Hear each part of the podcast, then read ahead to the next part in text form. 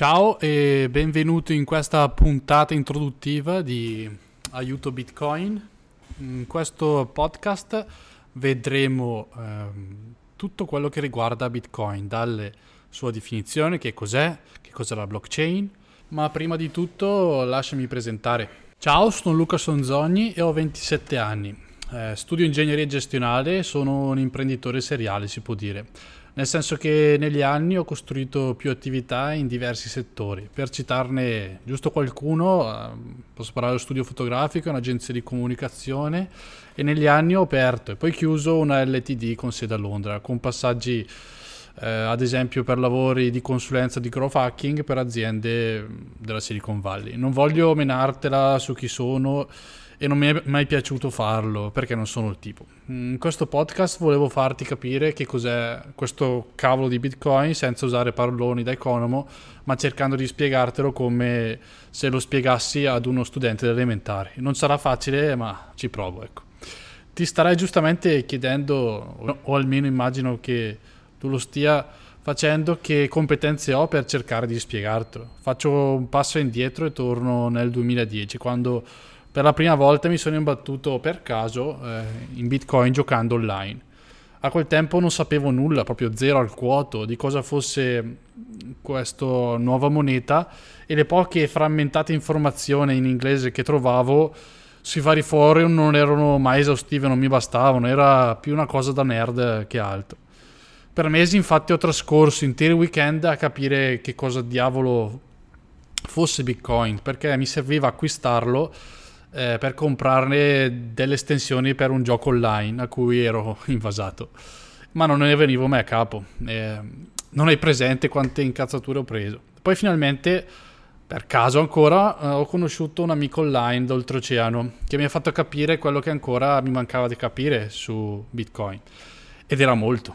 E lentamente ho cominciato a capire le potenzialità e mi sono sempre più appassionato al progetto fino al giorno d'oggi a masticare anche i concetti più difficili.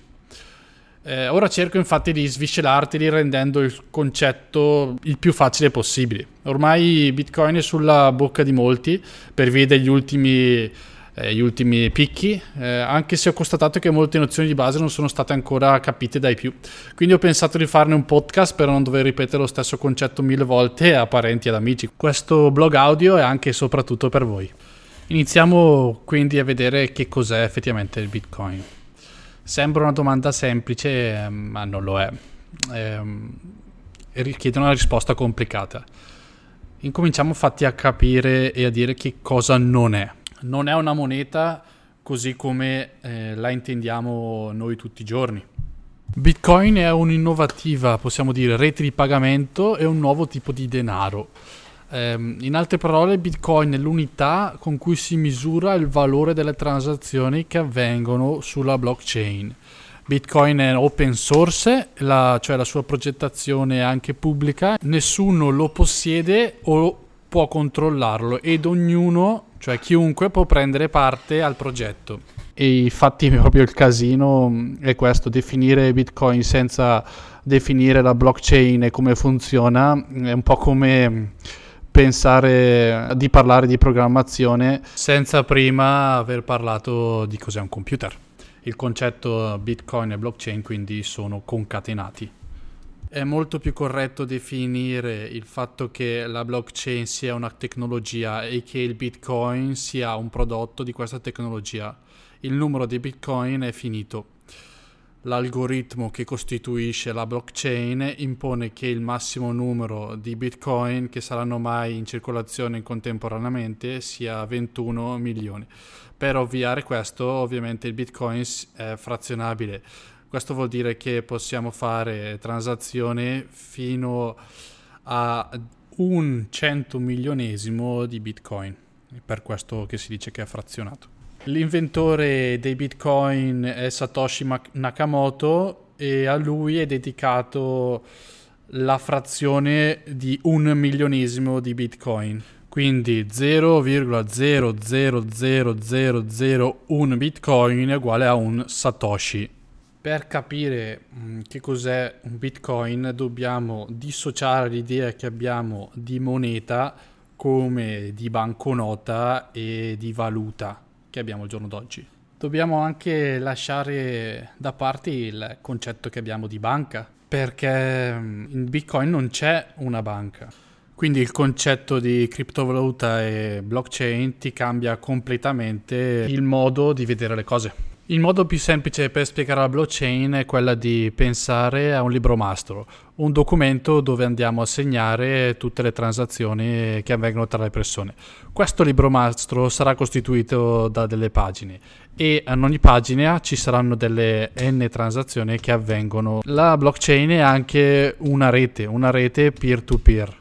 Questo mastro ce l'hanno tutte quante le persone che stanno partecipando a questa rete quando un computer decide di far parte a questa rete, questa, questa rete di blockchain, riceve una copia di questo libro mastro. Ogni volta che c'è una variazione o un'aggiunta di una pagina a questo libro mastro, o l'ha fatta quel computer lì, o gli viene passata dagli altri computer della rete. Qual è l'utilità di questa diffusione? Se anche dovessero bruciare ad esempio 500 computer che fanno parte di questa rete, ci sono comunque gli altri. Il secondo caso è che se qualcuno vuole alterare i contenuti di un blocco, di una blockchain, quindi gli altri se ne accorgono e non sono così contenti e andranno a correggere gli errori. Questo vuol dire che se qualcuno vuole mandare down la blockchain deve avere almeno più della metà ehm, del potere di calcolo di tutti i computer che sono connessi. Praticamente è impossibile. Ogni nodo, ogni computer che è connesso a questa rete vuole aggiungere delle pagine a questo registro perché per questa operazione è pagato. Quindi i bitcoin nascono, cioè vengono inventati nella blockchain ogni volta che un nodo aggiunge una pagina e viene premiato con questa moneta.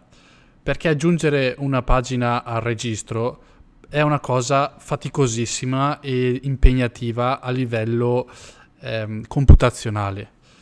L'aggiunta delle pagine a questo registro, ovvero l'aggiunta di blocchi alla blockchain, avviene attraverso questo processo che viene definito mining, ovvero minare, alludendo al, um, alla piccozza e al piccone dei minatori.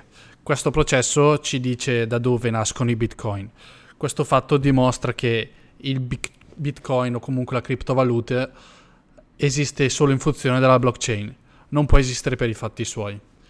Io sulla blockchain posso registrare delle informazioni che sono anche diverse dalle transazioni, ad esempio passaggi di proprietà, appartamenti di terreni, posso registrarci un matrimonio, tutte quante quelle informazioni che voglio che siano scritte all'interno di questo blockchain, questo libro mastro, in modo tale che tutti quanti possono averle perché viene scaricata da tutti i nodi connessi alla blockchain e che nessuno può cancellarle o hackerarle.